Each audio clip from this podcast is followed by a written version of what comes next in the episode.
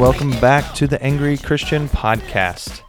Uh, tonight, I am uh, having to rethink my hosts um, because all of my guys have abandoned me. Michael the Wise uh, has decided that work is more important than the podcast. Uh, Jonathan the Silent has decided, uh, for various reasons, that he cannot join us. And uh, Brian the I, am still trying to come up with a good nickname for him. I don't know. Uh, Brian the patient, uh, Brian Brian the long suffering, um, Brian the uh, jokester. Um, I don't know. Brian the court jester. There's a good one. He is also busy. He's been moving his family uh, into a new house, so uh, he has been preoccupado with that. Um, but in their place, uh, it took only one woman to replace three male co hosts. Uh, and that one woman is my wife, Cherie Bates. Say hello, Cherie Bates. Hello. Hi. That's her. That's her wonderful voice. She's a lot quieter than I am, so I'm going to hopefully get her to speak a little louder to to join us. Uh, but anyway, she is joining me tonight as we talk about a very uh, sensitive subject uh, tonight. This sensitive subject being the subject of divorce. So this week I wrote an article uh, called Divorce and the Space Between the Broken Things. And um, basically, I've been thinking about doing this kind of episode for a while now. Um, mostly because I feel like divorce is a, a, a subject that touches probably every single human being, uh, at least in America and potentially in like uh, Europe. Not necessarily all over the world, but uh, here in America, I can s- I, I think I can safely say that uh, this has a great impact and has touched various people, if not all people, in some way or another.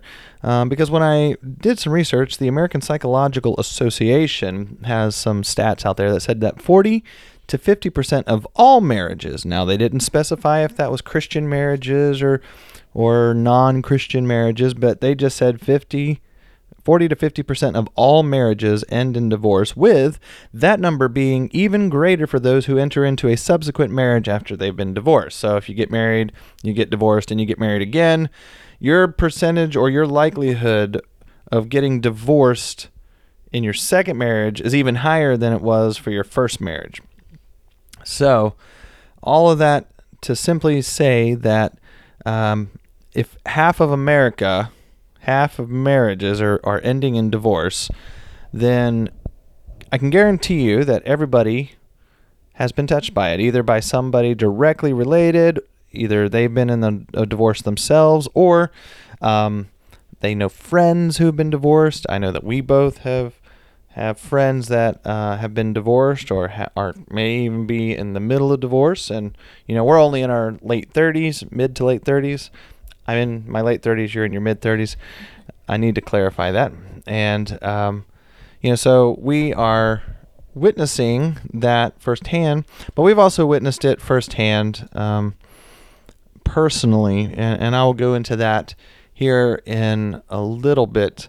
But I first, before we really get kind of talking about this, I wanted to read some scriptures about divorce. So I found there's a bunch, um, but specifically I found Mark chapter 10 and Matthew chapter 19 are actually the same story told by two different of the two different disciples, um, but they kind of have a different perspective a little bit. Um, most of it you know, I'm going to read both.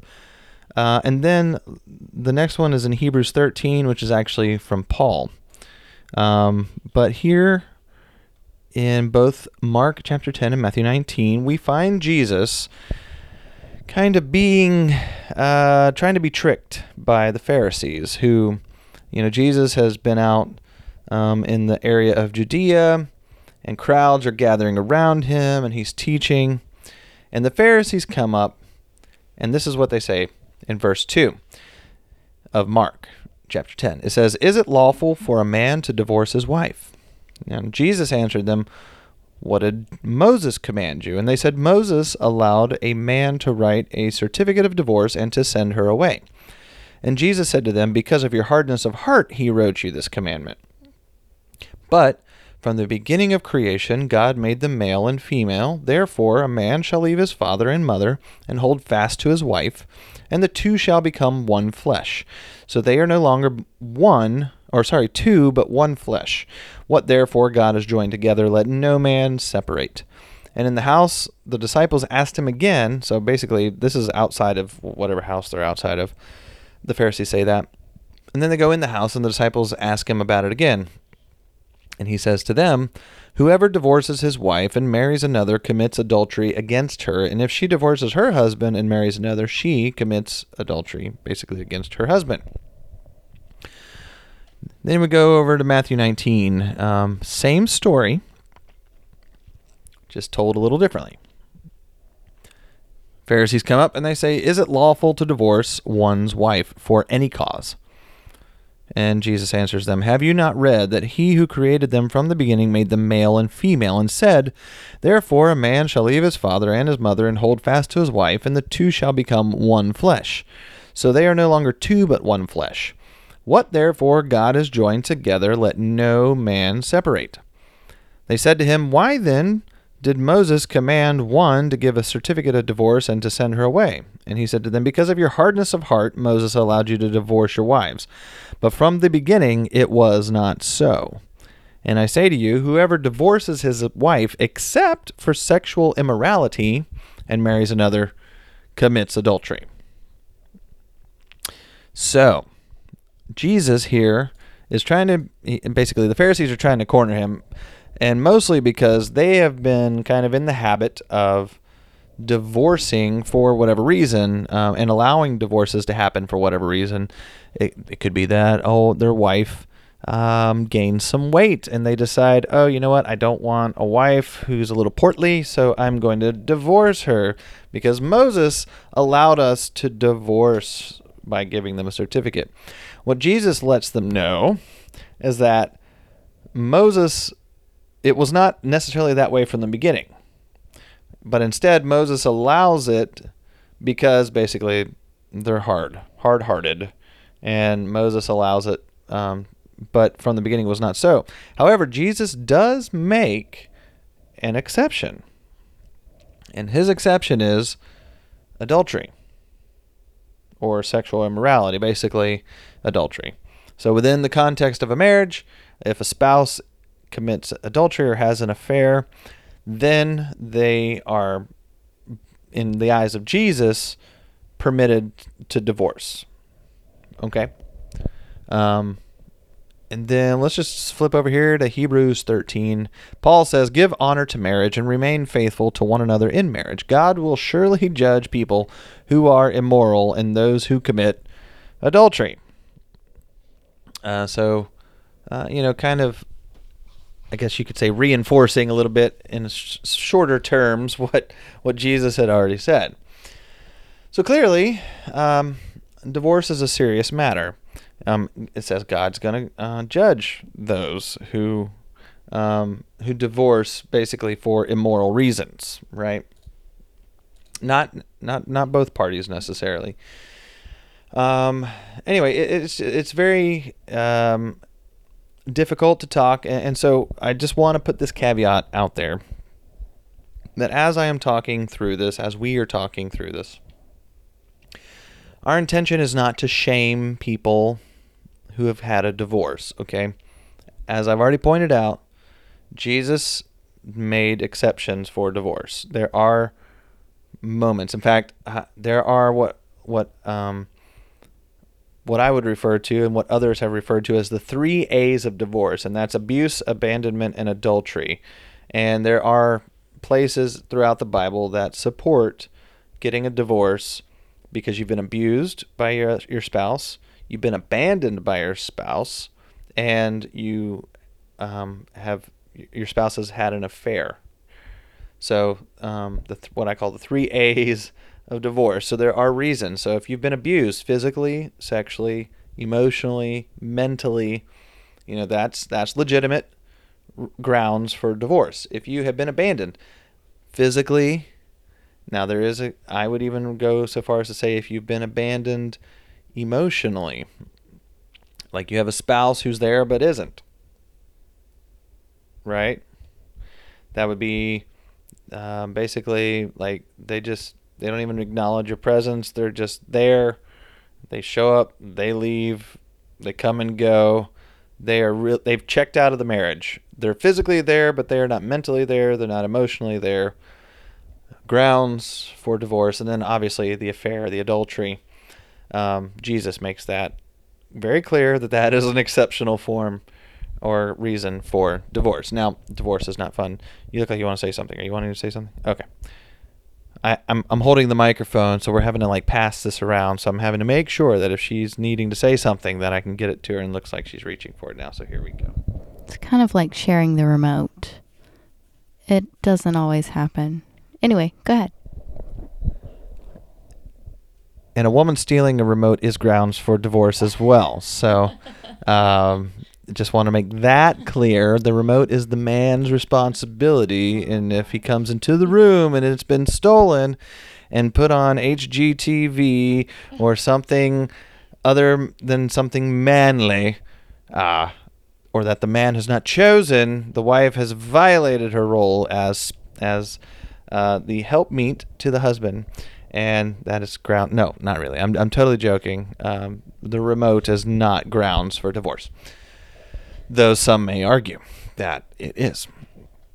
Um, anyway, um, so those are just kind of some passages. I just wanted to make those caveats. Uh, you know, again, to you, those to those of you who have experienced divorce, and you've experienced divorce for these reasons, either your spouse has abused you, abandoned you, or had an affair and committed adultery. Um, you, you you have legitimate reason to have a divorce. And, uh, you know, that unfortunately, these types of things happen all too frequently. In fact, I know entirely too many personally who have done this, uh, especially in the affair department. Um, uh, and I've I've watched as over the course of the last few years, I have seen several pastors fall. Um, not just pastors I know, but I'm talking like large, big name pastors who have fallen because of sexual immorality, um, abuse, adultery, you know, various things like that. It makes the the news all the time. You can think about Willow Creek. Um, you can think about uh, other pastors who just they've crossed the line. Um, unfortunately, this particular topic hit close home, close to home for me um, it hits close home for Cherie too, um, as you know, we we I won't go into any details, but she's experienced divorce on her side of the family. I've experienced divorce on my side of the family. We'll go into the details of my family if she chooses to to share any details. That's entirely up to her. Um, but I will give my story, which was something I had included in my article that I wrote this last week called "The Space Between the Broken Pieces." Or the broken things. Sorry, the uh, the space between the broken things. So, um, if you did not read that article, encourage you to go read it. Um, if you haven't, uh, but if you have or haven't, I'm I'm gonna just kind of recap what happened. So basically, uh, about six years ago, um, I got a call. We were in uh, our little duplex here in the Charleston, South Carolina area. It was late at night. Well, I don't know if it was late at night, but it was dark. And it was probably early spring.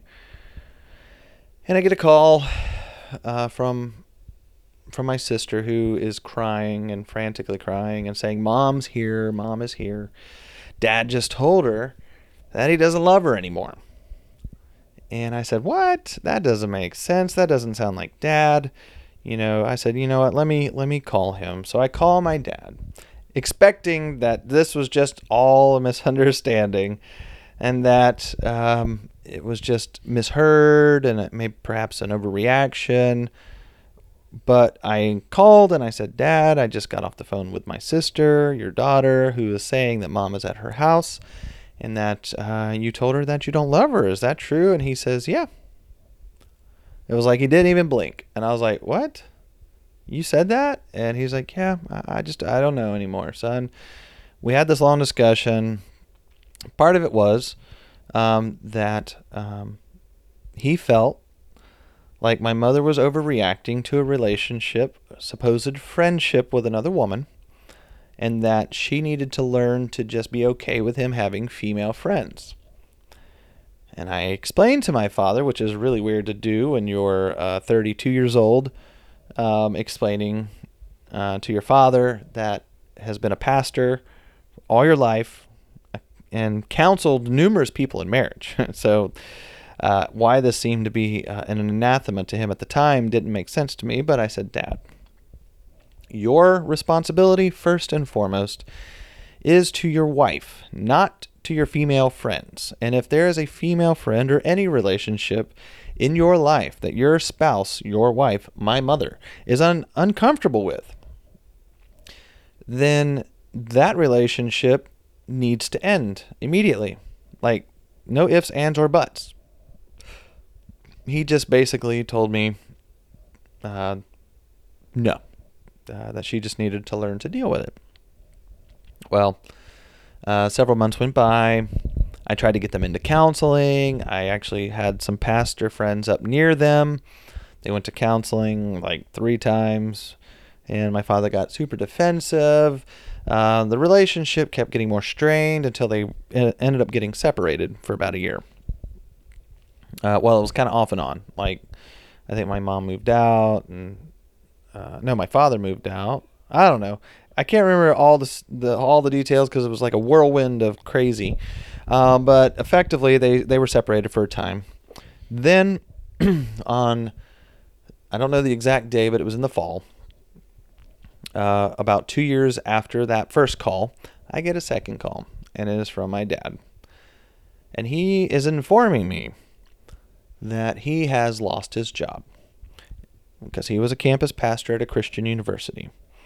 And through various avenues and text messages, uh, details were revealed to his boss about the affair that he was having with this female friend that he swore to us was no more than a friend. And uh, he admitted that it had always been more than a friendship and that it had been going on for a few years at that point and that he had lost his job. He was told that he had to resign and that he just wanted to provide me an update. Uh, to which um, I proceeded to uh, preach to him about uh, not defiling the wedding bed and um, and all these fun things. And he proceeded to tell me that it was not a a thing that I needed to worry about, that it was just between he and my mother. Um, and that possibly is the biggest lie and deception besides the fact that you can be friends with a woman and your spouse not be okay with it and that's perfectly acceptable um, fyi not fyi not acceptable uh, just so you know um, anyway, the big the big lie being that it's just between those two spouses. It's not. It's not true. There's a wide range of of impact. Um, you know, I, I think about uh, he was a pastor, campus pastor. He was a, a teacher on the campus. Uh, so students watched him, have seen that see this happen. He had people in his churches that saw it happen. So they uh, witnessed it. They they bore witness to that. Um, his children. Do what? Our children. That was one of the most heartbreaking parts of about it for for us was just to how do we how do we condense this in a way that's appropriate um, but still lets them understand what's happening because even even though uh, even though a certain aspect of it was not appropriate to talk about with them, it was um, imperative that we talk with them about it so that they knew, and that was absolutely heartbreaking. It was heartbreaking, and it was hard because we did not want to be the type of parents that just uh, kept that kind of stuff from our kids or you know tried to hide things. Uh, the reality was it was playing out right in front of them, and at least one of them was old enough to know what was going on. The other one, not really sure, and the other two, one was a baby, and the other one hadn't even been born yet. Um, so, um, as a result, uh, that conversation with my father ended with me basically telling him that we did not want him as a part of our life. That was four years ago, um, and as of today, as of this recording, um, he is still not a part of our life. He has my youngest son has never met him. He has never met. He's seen pictures, but he's never met my youngest son. Um, he met my youngest daughter a few times. She was only one at the time, so uh, doesn't even she doesn't even remember him. Uh, my oldest son remembers him a little bit, and my oldest daughter remembers him a lot. In fact, um, she struggles with a lot of this and a lot of anger towards him because she doesn't understand how he could do this to his wife and her grandmother and and really it really it's really messed up our family uh, you know and there's even more casualties outside of that you have to think about you know my mom's side of the family all of my cousins aunts uncles grandparents who this man has been in their life for 37 years and then this happens, you know. And then you got to think about his side of the family. My mom is, and us have been involved in that side of the family. And then you, you think about how we have cousins there and we have cousins here. And now we're in, in this weird situation where like aunts and uncles and grandparents are kind of like touchy, you know, about it. And, and I'll be honest, I haven't visited my dad's side of the family because I, I have this fear of if I make arrangements to go there that they would try to make some kind of thing happen where they get my dad there so that we can work it out. And and it's really it's not anything like that. And and honestly it's not up to them but just and I know they wouldn't mean it in a malicious kind of way. They're they love me and they love him and they would they would want to do it out of of a place of wanting to bring us together. So I don't I'm not looking at it maliciously um, but it's not really their place uh, to fix that. um, that's got to be something that Cherie and I have to come to terms with, and we will have to figure out with him. And one day that may happen. Um, since all of this has happened, he has actually married this woman now. I found that out via third party. Um, and that was last summer. And as of this coming summer, it will be a year that they have been married. That's weird, which means I have a stepmom uh, who happens to be just a few years older than me. Um, she also has three of her own kids. So I've got like stepbrothers um, who I've never met. And I feel bad because at some level it's like I don't want to. Um, not because of them, but mostly because of their mom and their and my dad. Um, and I feel bad for them because you know they're they're in a weird situation with their parents with their mom and their dad and they they didn't ask for this just like we didn't ask for it. And, and these are just things that people don't think about when divorce happens. It's like they don't think about the all the relationships that get tied up in this. They they say stupid things like my dad said which is so this was just between me and your mother and i just wanted to smack him through the phone um, and if I could have reached through the phone, as they said in the old commercial, reach out and touch somebody, I would have reached out and touched them right then. Um, give them a little tap on the forehead and said, You should have had a V8, Dad.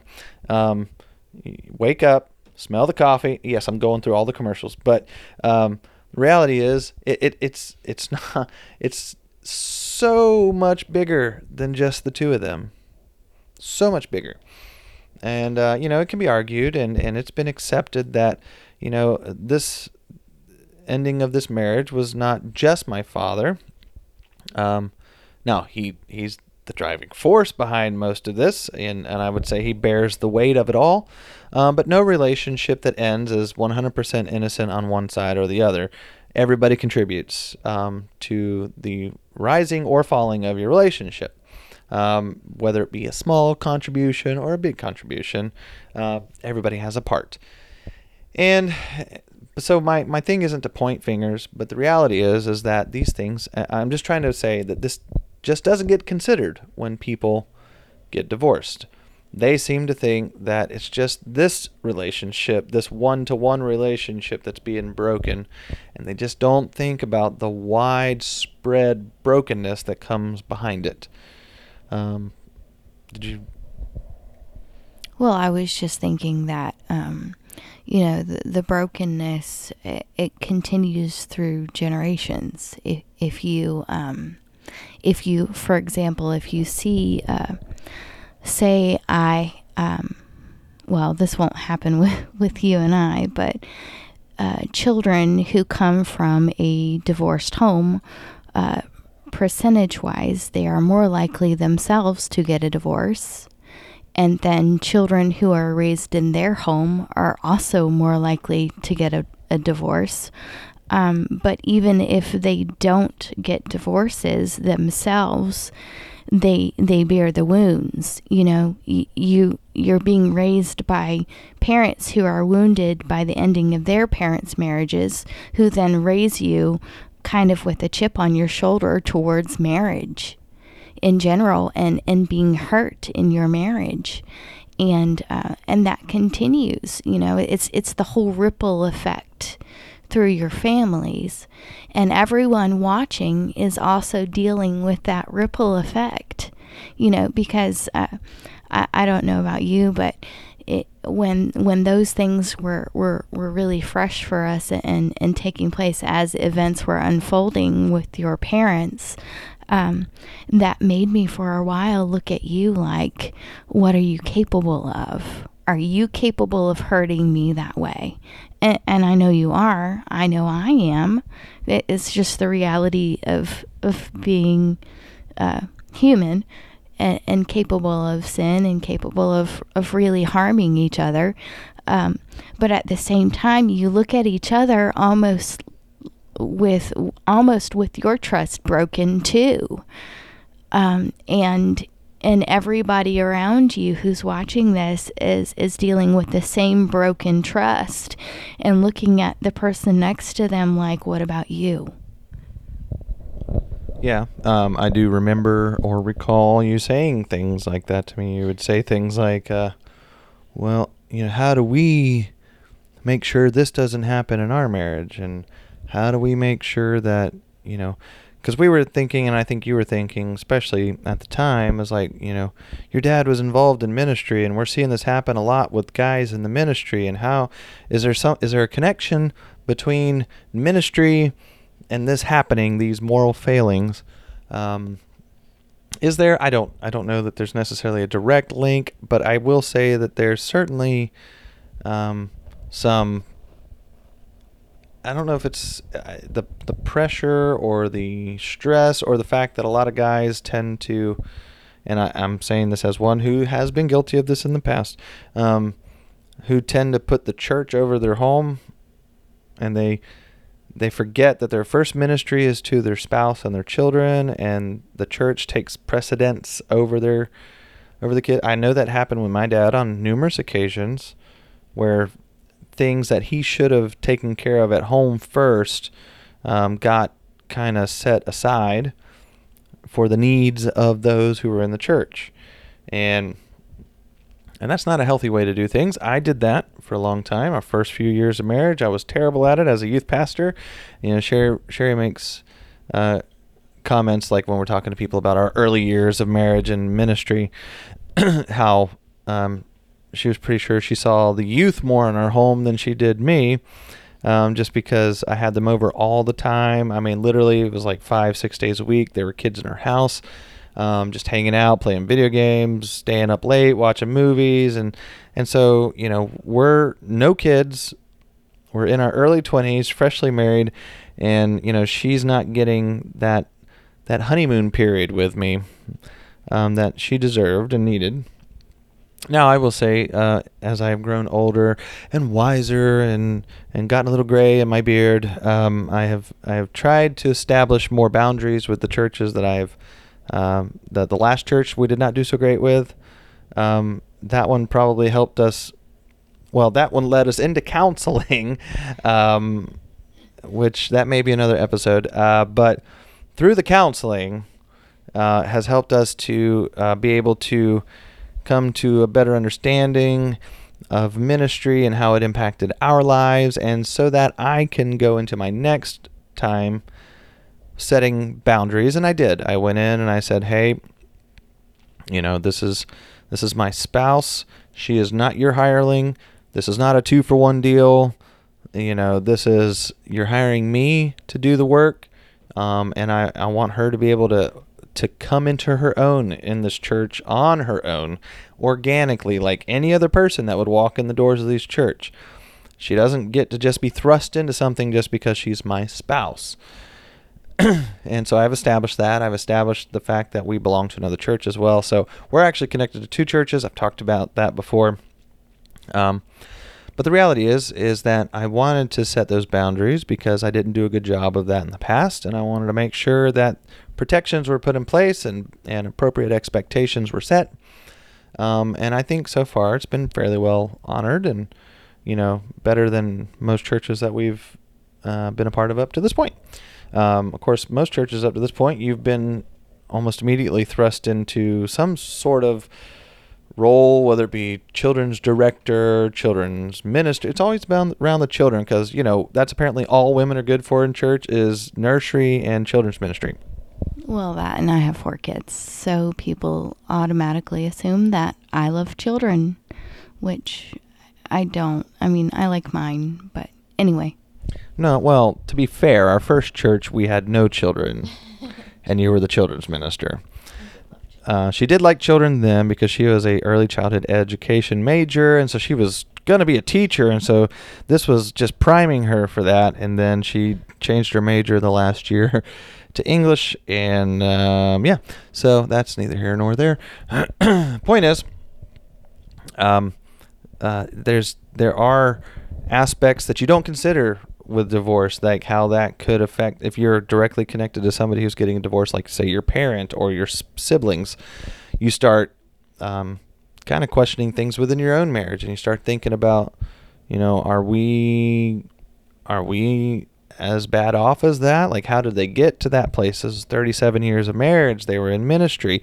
You know, I I recall growing up and not thinking anything was wrong in my home you know, I, I, so you think about that and you go, okay, nobody was yelling, nobody was screaming, there was no arguing,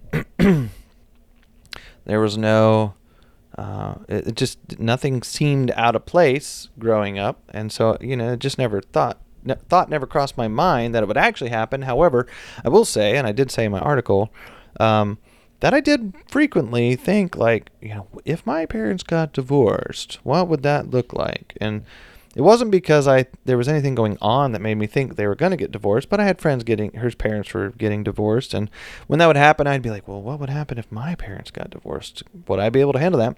But I would be like, nah, my parents aren't going to get divorced. My dad's a pastor. He's got his head on straight. You know, we're a good family. Nothing's ever happened here. And uh, and I was right. It didn't happen while I was a kid. It happened while I was an adult, and I'd like to say that it, as an adult it was easier, but I don't think it was because I was more aware of what of the far-reaching impact of it. So like as a kid, I think you think more along the lines of how's this impacting me? Whereas as an adult and as a parent, I'm thinking, how does this impact impact me? But also, how does it impact my wife? How does this impact my kids? How does this impact my relationship with my grandparents and my cousins on the other side of the family? You know, who, um, you know, I haven't seen in a long time, but and now I feel like I can't because if I go there, my dad might be there. You know, like those are the things I think about now. I wouldn't have thought of that as a nine year old or a 10 year old. I would have just thought, crap, now where do I live? Like, do I live with my mom or do I live with my dad? Like, I probably wouldn't have even necessarily had any feelings toward one or the other. It would have just been like, this awkward moment of now I've got to figure out where I'm going to be spending Christmas this year and you know there I'm not saying it's easy for a kid either so don't don't misunderstand me. I'm just thinking that as an adult that there were far more things that I was aware of than I think I might have been aware of as a kid. Now Cherie you're you you experienced divorce when you were really little so you, you might be able to to kind of give a different story. Like, am I right? Is it more difficult as an adult or than it was as a kid or? Well, um, I, I can't speak to that too much, um, just because I was super young um, when my parents got a divorce. Um, I think that uh, between, um, I, I guess I was three when my parents divorced, and then my mom was remarried when I was four. Um, I have very few memories of life before um, my stepdad will forever be my daddy. He's the only daddy I have ever known, and he will always be that. Um, but there was no, uh, in my family growing up, um, there there was a really strange thing that happened okay because my mom had my sister and i um, before she got a divorce and then um, my daddy affectionately calls us uh, Insta family um, because when he married my mom, he he got Insta family. He got my sister and I as as part of the deal, and uh, they went on to add three more girls. So. Um, in all of this, um, I, I, didn't lose anybody. Um, I had uh, three sets of grandparents and uh, got to keep them all. And um, I had three sisters that came along, and they have always been my sisters. Nobody has ever been step or half or less than family, and um, that's been a really uh, wonderful gift that my parents and my grandparents have given us. Is that um, is that whole cohesive family unit that we've always had. But I, I do understand that that is an exception and it's not the rule. Um, most kids, when their parents get divorced, especially when they're young, they go on to get a stepdad and a step, or maybe a stepmom, or um, maybe there's step siblings involved, and that relationship uh, tends to be fractured and and and really broken. And there's a lot of um, a lot of hard transition. And i'm not saying that there wasn't ever any in my family um, just that i was probably too young to remember those transitions and nobody's ever treated me differently. Um, so we have all been always family um, so I'm not really sure. You know, I never had to choose um, between parents or uh, did the whole ferrying back and forth between one parent during the week and then someone else or uh, the other parent on the weekend. That was never my life. And uh, I'm grateful that that was never the case, but I understand that that's the reality for most um, most divorced families is that the kids end up being the ones that are always in transition between two households. Yeah, and that's probably the most difficult part. Yeah.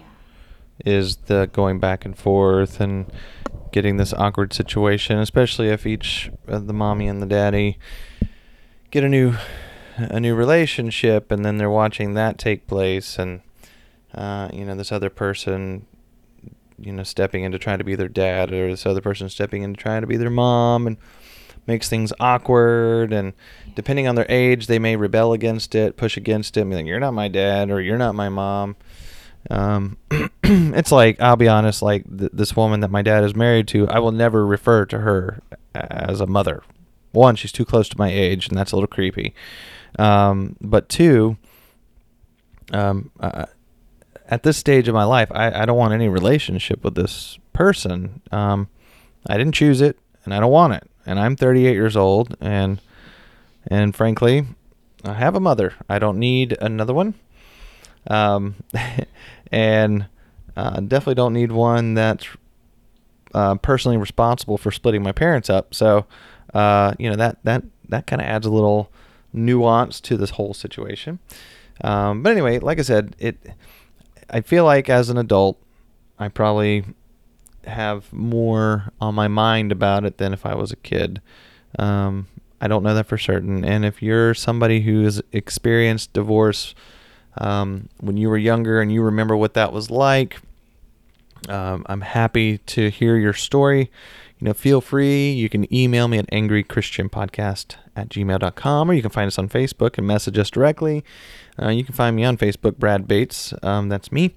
I'm happy to talk uh, about it. Um, you know, I, have I've watched some others that were close to me um, who've gone through similar situations, and it's just it's really hard to watch. And you know, I think about there's other casualties to marriage or marriage to divorce. Are there casualties to marriage? Um, there's other casualties to divorce than just people and relationships. I think about. Uh, I wrote a poem as part of my article, and uh, this is what I wrote. It says this. What gets lost in the space between the broken things? Father's Day, Mother's Day, birthdays, and holidays. Weekend visits, summer escapes, late night conversations, and fire pit revelations. Trust, respect, honor, and confidence. Hopes, dreams, anything and everything there in the space between the broken things. In other words, there are things you don't even think get lost, right? Like Father's Day my first Father's Day after my parents divorced was really hard because I wanted to say Happy Father's Day, but at the same time, I wasn't happy with my dad. So um, I I said Happy Father's Day to my father-in-law that day, um, but I didn't say Happy Father's Day to my dad. Um, my dad sent me a text message that day and said Happy Father's Day, but I didn't respond to it. And I even wrote an article that day. It said Father's Day for the fatherless, and and how difficult simple days like Father's Day that everybody else gets to enjoy.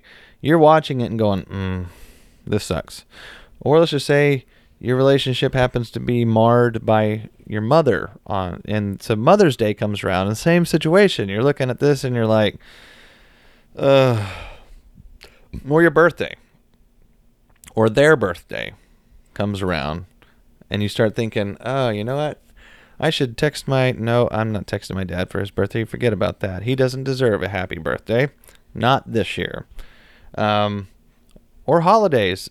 Easter. What are we doing uh, you know, up before my parents got divorced, we had a pretty regular schedule for our holidays. We would trade off and on. So let's just put it this way. Like, so let's say this year we go to Thanksgiving with Cherie's parents, then we go to Christmas with my parents. Next year we flip it around and we go to Thanksgiving with my parents, and then we go to Thanksgiving or sorry, Christmas with Cherie's parents. And then we would trade off every other year and it worked great for like 11 years. 11 years of doing that. And then the year after they divorce, it's like, crap, what do we do with all of our holidays? You know, how do we do this? How do we make my mom feel included? How do we, you know, you know and, and my mom's going through the same thing. She's like, what do I do for the holidays? Like, this is so weird for her, you know, and she, she spent a few with her parent, her, her parents, her mom. Um, you know, we've done some things with her, but it doesn't feel right. It feels, it doesn't feel normal. It, it's, definitely outside of the the typical that we've been in into up to that point. And these are things you don't think about.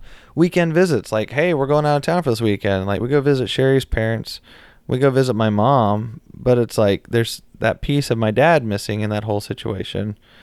I mean, he lives only an hour away, but I don't want to go visit him because, you know, he broke that little thing called trust and respect. And uh, you know summer escapes like you know we we would do summer vac- trips with like Cherie's parents and then we do like a beach trips and mountain trips with my parents.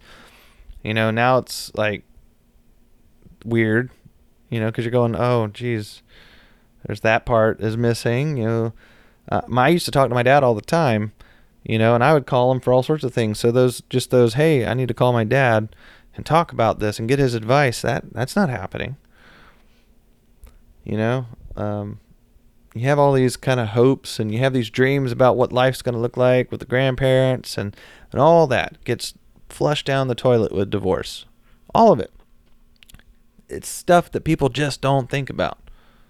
all they think is I'm unhappy in my marriage and I'm going to divorce this person and blah blah blah blah blah. They don't think about the as Cherie put it a little while ago, the ripple effect of of what happens and all the casualties both in person and in just everyday life that gets taken out by these things. And it sucks and it's hard. And you know we're 4 years removed from the actual d- divorce and it still sucks and it's still hard and it's still awkward. And it probably is going to be for years to come you know, unless my dad pulls his head out of his rear end, and that's probably not going to happen. I mean, you know, he he's married this person. He's committed apparently now, and you know that makes it hard because as much as I want to try and restore things with him, I'm not interested in this other person who's in his life, and you know that makes it strained at best. And you know, Cherie and I are constantly praying about how we're going to do this because it's a question that is constantly on our minds. Do we are we doing the right things? When is when is the right time to introduce him back into our family? Is there a right time to introduce him back into our family? Should we even introduce him back into our family? You know, these are things that that you you also don't even think about. That you have these are the conversations. These are the weird things that you talk about late at night when you're laying in bed and you're you know, you're watching something and it, it triggers a memory and you're like, oh, I remember we used to do that. Or, you know, so it, it just, it's not fun. And if you're in the midst of, of considering a divorce or entertaining a divorce or flirting around with an affair, let me just let you know you are walking in dangerous waters and your decision has a far greater impact than you can possibly imagine. And your one night stand or your several weekend fling or whatever it is that you are choosing over your family, it's not worth what you're going to endure. And it's not worth what you're going to put everybody else through. And it's better that you realize that now and take steps to resolve that than to continue down the path that you're on and leaving a a path of destruction behind you because I'm just telling you you're not thinking about these things right now. I, if you're listening to this and you're involved in something leading you towards this, I'm just telling you you're not thinking about everything I've just told you. My dad was not thinking about those things. I know because my dad was a pastor and he was a counselor and, and did counseling for marriages. And I straight up said to him, Dad, if you were sitting on the other side of you right now as a counselor and a pastor, you would not be okay with what you're doing right now. And you would be advising against it. And he said, It's different. I said, It's really not. It's really not different. It's only different because now you're in that seat and you're trying to justify your actions. And that's really what it boiled down to. It was all a justification. And that, if you're listening and you're like that right now, that's what you're doing. You're justifying things. And it's not okay. Your family deserves better. Your grandchildren deserve better. Your friends deserve better. If you're a pastor, the people in your church deserve better. Because those are the people that are going to be impacted by this, not just your spouse. It's just not you know, wake up. Don't don't buy into the lie that my dad bought. It's not true. And the enemy wants you to believe that. Because he comes to steal and to kill and to destroy and he is smiling from ear to ear when he says that and then you repeat it. And you repeat it and you repeat it until you believe it. And he gets a bigger smile each time because he knows he's got you hooked. So, step back from the ledge. Step back. Really evaluate your next steps. Because I promise you, the damage that can be done, it's just not worth it. I know too many people in this situation too many people. I've had people sitting in my home who have been expressing their heart and their life who are right in the midst of the same thing. And and and I can my heart goes out to them because I've sat in that chair. Now I'm not the one who's being my marriage isn't the one ending, but my parents that was the next closest thing to my own marriage breaking, you know? So anyway, all that to just say um, there are far more casualties to divorce than you could ever imagine. And uh, you just really need to consider uh, not only my words and those casualties, but the words of Jesus, right? Um, that what God brought together, no man ought to be separating, including you. so, anyway, we're going to probably wrap this up here in just a moment. Um, ooh, yeah, almost an hour long. Look at us kicking butt and taking names. I know.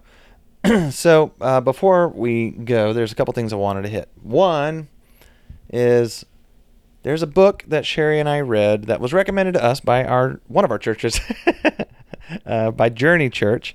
Um, they were going through um, a whole marriage series last year, and one of the books they, well, actually, I think the whole book was kind of the the premise for the sermon series, but the book is titled His Needs, Her Needs by Dr. Willard F. Harley Jr. Um, and basically, it's it's a book about how to he's he calls it I think the subtitle is how to affair proof your your marriage, um, but effectively it's how to divorce proof your marriage, honestly, and he talks about how most divorces and most affairs begin because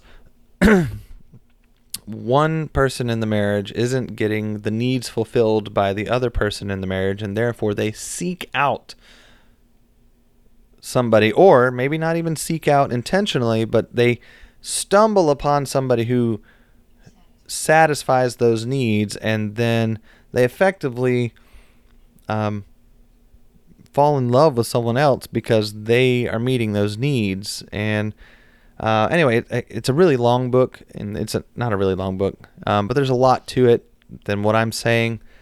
If you're not a reader, Hoopla, the app H O O P L A, this book is in audio format on Hoopla, free to borrow because it's connected to your library.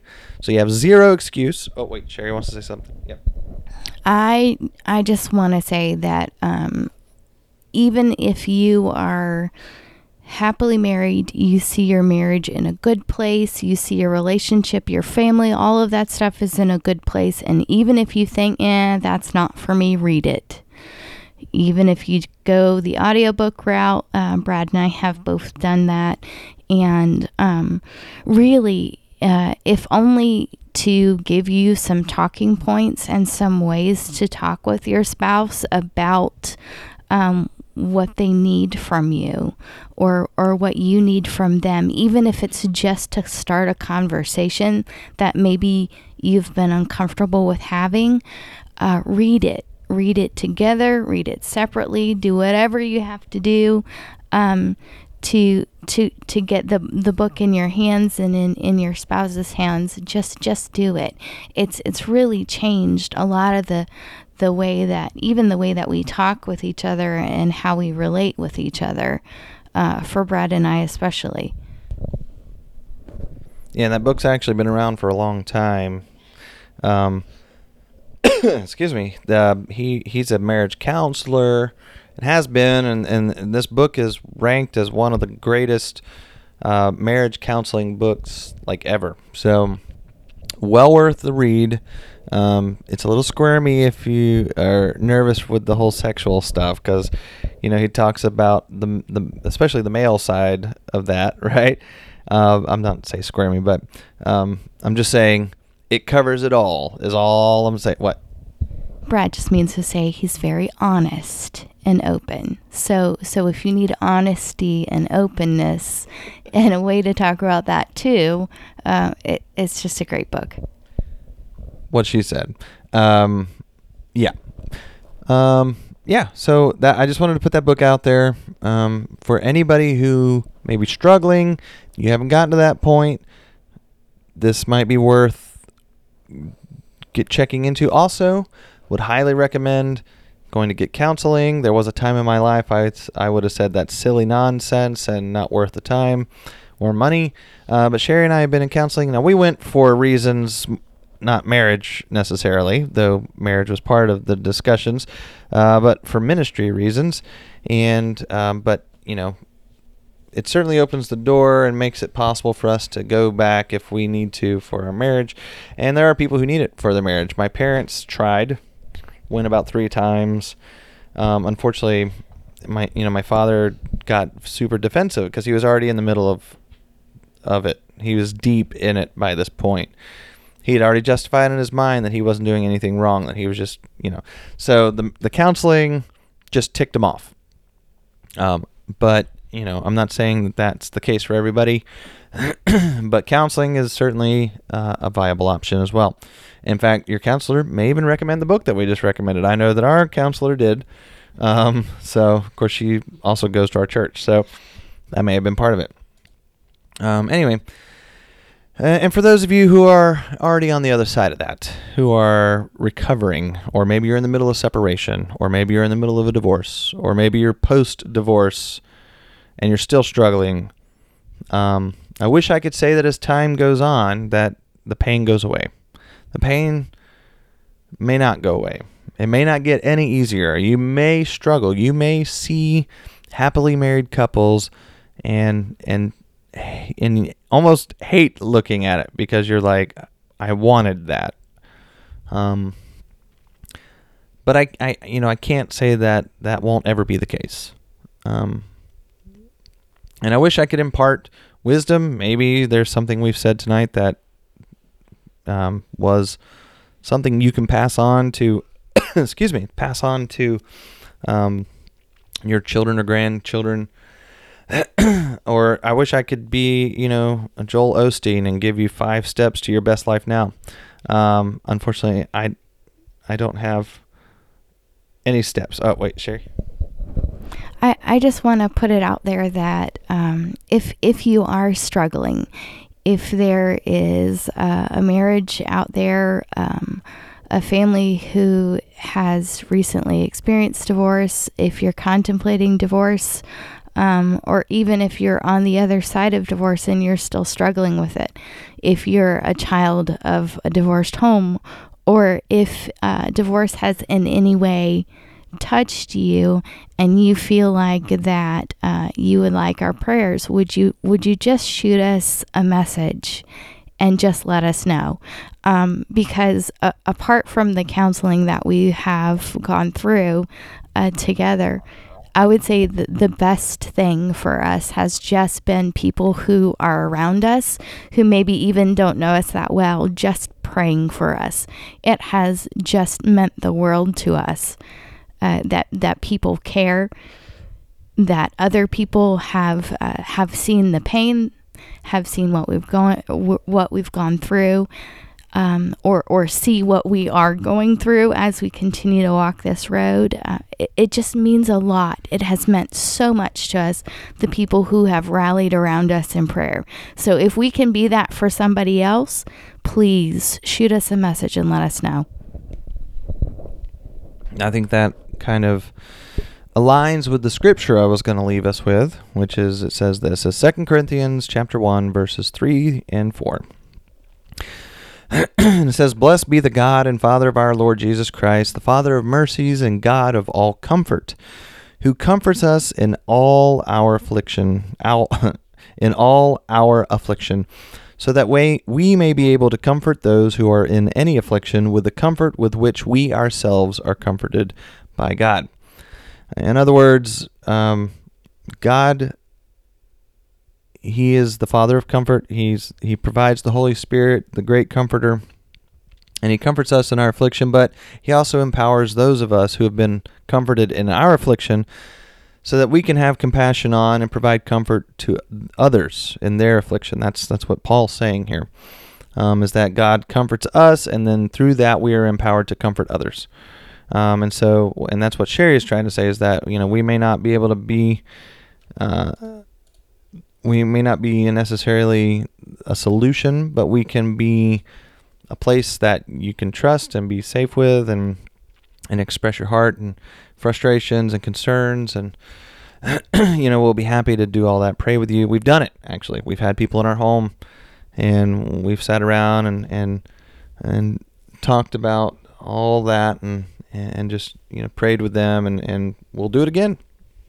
And uh for sure so anyway uh, I think I'm gonna go ahead and wrap us up. We're we're doing pretty good here, um, on time, but it's getting late. Uh, we've had a rough day, and we need sleep. I know I need something to drink. I am feeling dry, but um, anyway, really appreciate you guys, as always, tuning in, and um, you know, please be sure to subscribe, to share, uh, to get the word out go find our merch store at uh, teespring.com. Buy a t shirt, buy a hoodie.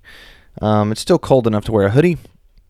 It even says something cool on it. It says, Don't be angry, which just happens to be our motto. And uh, we do encourage you guys to do that. Um, anyway, we just love you. We appreciate you. And as always, don't be angry.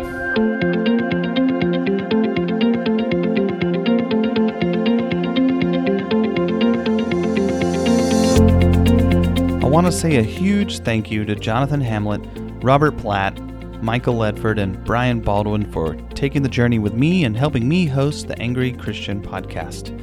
Another big thanks goes out to Simon Panrucker for his song Angry Dance and to Scott Holmes for his song Clear Progress that we use at the beginning and the end of the show. All other music is produced by the Angry Christian crew. And finally, the show wouldn't be possible without you, our listeners. Thank you for taking the journey with us.